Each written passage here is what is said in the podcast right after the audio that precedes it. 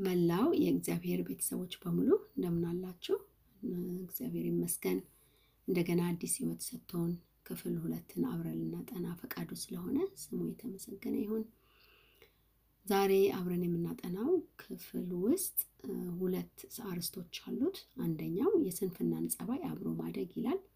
ሁለተኛው ስራን በደንብ ሰርቶ የማጠናቀቅን ልምድ አዳብሮ ይላል። ወደ ጥናታችን ከመግባታችን በፊት እግዚአብሔር ጊዜውን እንዲባረክልን እንጸልይ።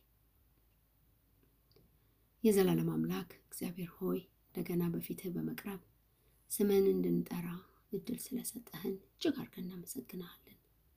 ስለወደድከን ለእኛም ለደህንነታችን በኢየሱስ በኩል ለከፈልክልን ዕዳ ሁሉ ስምህን ለዘላለምና ለዘላለም የምናመሰግንህ እንድንሆን ማስተዋልና ጥበብን ትሰጠን ዘንድ እንለምንሃለን። ዛሬም እኛም ማርያም እንደመረጠችው ከእግርህ ስር በመቀመጥ ጣፋጭ የሆነውን ቃልህን ስንማር ሳለ ማስተዋልን እንድትሰጠንና ሕይወታችንን ለዘላለም የሚለውጠው ይሆን ዘንድ እንለምንሃለን።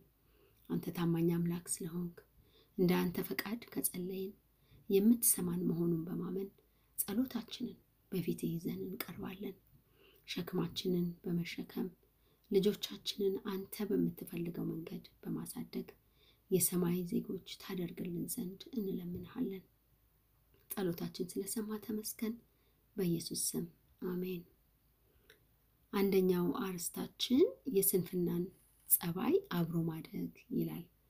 ትናንት በክፍል አንድ እንደተማርነው ለልጆቻችን በቂ ጊዜ በመስጠት ለወደፊት ሕይወታቸው ተጽዕኖ ያለውን ልምድ ስራን ያዝ ለቀቅ የማድረግ ጸባይ እንዳያድግባቸው እኛ በትንሹ እያገዝናቸው ስራን በመጨረስ የሚገኘውን ደስታ ልምዳቸው እንዲሆን በቂ ጊዜ ከእነርሱ ጋር መውሰድ እንዳለብን ተምረናል።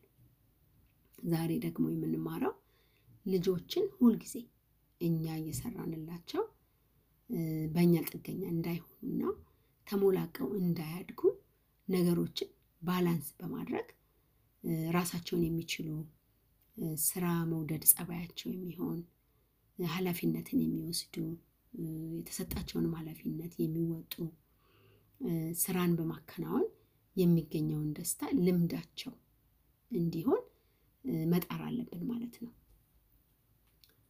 ይህንን ክፍል ባነባው ልጆች ሁልጊዜ በመረዳት ሲሞላቀቁ የጠበቁት ነገር ሳይደረግላቸው ሲቀር ተስፋ በመቁረጥ ሞራላቸው ይወድቃል። ይህ የተስፋ መቁረጥ ጸባይ በሕይወታቸው ሙሉ ይታይባቸዋል። ራሳቸውንም የማይችሉ ሁልጊዜም እርዳታን ከሌሎች የሚሹ ይሆናሉ። ካደጉም በኋላ ተቃውሞ ሲመጣባቸው ጥቃት እንደደረሰባቸው ወይም አቢዩዝድ እንደሆኑ ይቆጥሩታል።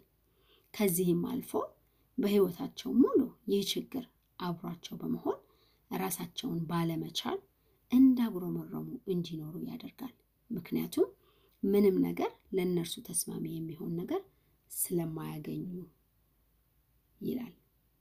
እንግዲህ እንዳነበብ ነው ይህንን ጸባይ ይዘው ካደጉ ምንም የሚያረካቸው ነገር እንደማይኖርና እድሜ ልካቸውን አጉረምራሚዎች እንደሚሆኑ ያስተምረናል። ስለዚህ አሁንም እኛ ወላጆች በዚህ በኩል እርዳታ ከእግዚአብሔር በመጠየቅ በጥበብ ልናስተምራቸው ይገባናል ማለት ነው።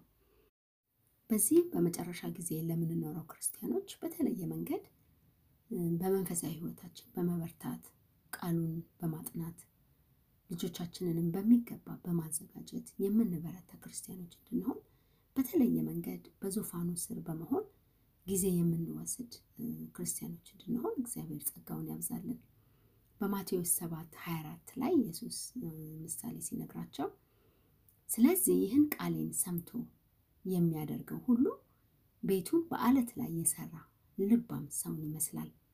ዝናብም ወረደ፣ ጎርፍም መጣ፣ ነፋስም ነፈሰ፣ ያንንም ቤት ገፋው፣ በአለት ላይም ስለተመሰረተ አልወደቀም ይላል እና እኛ መሰረታችንን በሚገባው ቦታ ስናደርግ እንዲሁም ለልጆቻችን መሰረት በማስያዝ በዚህ መጽሐፍ ውስጥ የተጠቀሱትን የጸባይ ችግር መቋቋም ይችላሉ ማለት ነው።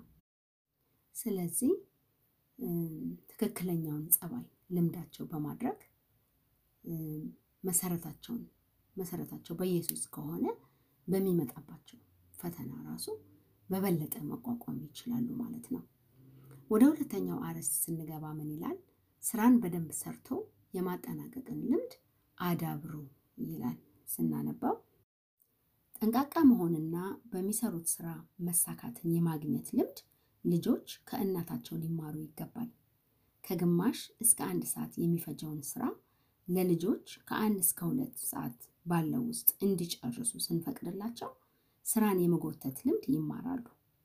ስራን ማከናወን ልምድ ይዘው ሲያድጉ ወደፊት በወጣትነታቸው ጊዜና በእድሜ ሲገፉ ይህ ልምዳቸው በረከትን የሚያመጣላቸው ይሆናል ይላል እና እንግዲህ እዚህ ላይ ልጆቻችን በሚሰሩት ስራ ሁሉ የመሳካትን ልምድ ከእናታቸው ሊማሩ ይገባል።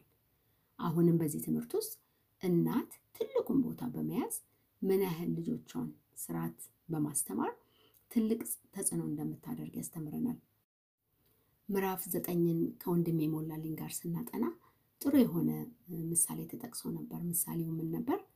እናት ከልጆቿ ጋር ያላት ግንኙነት ከአባት ይልቅ የቀረበ እንደሆነና ይህም የሆነበት ምክንያት የእናትና የልጅ ፍቅር ተፈጥሯዊ እንደሆነ የፍቅራቸው ልኬት በእርግዝና፣ በምጥ፣ እንቅልፍ በማጣት በማጥባት ውስጥ ተፈትኖ ያለፈ ፍቅር ስለሆነ ልጆቿን ጌታ በሚፈልገው መንገድ ለመምራት የተመረጠች ያደርጋታል ይላልና ጽሑፉን በመቀጠል የፓኪስታኖችን እናቶች ፉልታይም ቤት በመሆን ልጆቻቸውን ቋንቋቸውን፣ ሃይማኖታቸውን፣ ባህላቸውን በማስተማር እንዴት እንደተሳካላቸው ይሄ ምሳሌ ይገልጽልናል። እና እግዚአብሔር የሚሆነውን አስቀድሞ ስለሚያውቅ ለእኛ የሚጠቅመንን አስቀድሞ ስለሚያስታውቀን ስሙ የተመሰገነ ይሁን እላለሁኝ። ስለዚህ እናት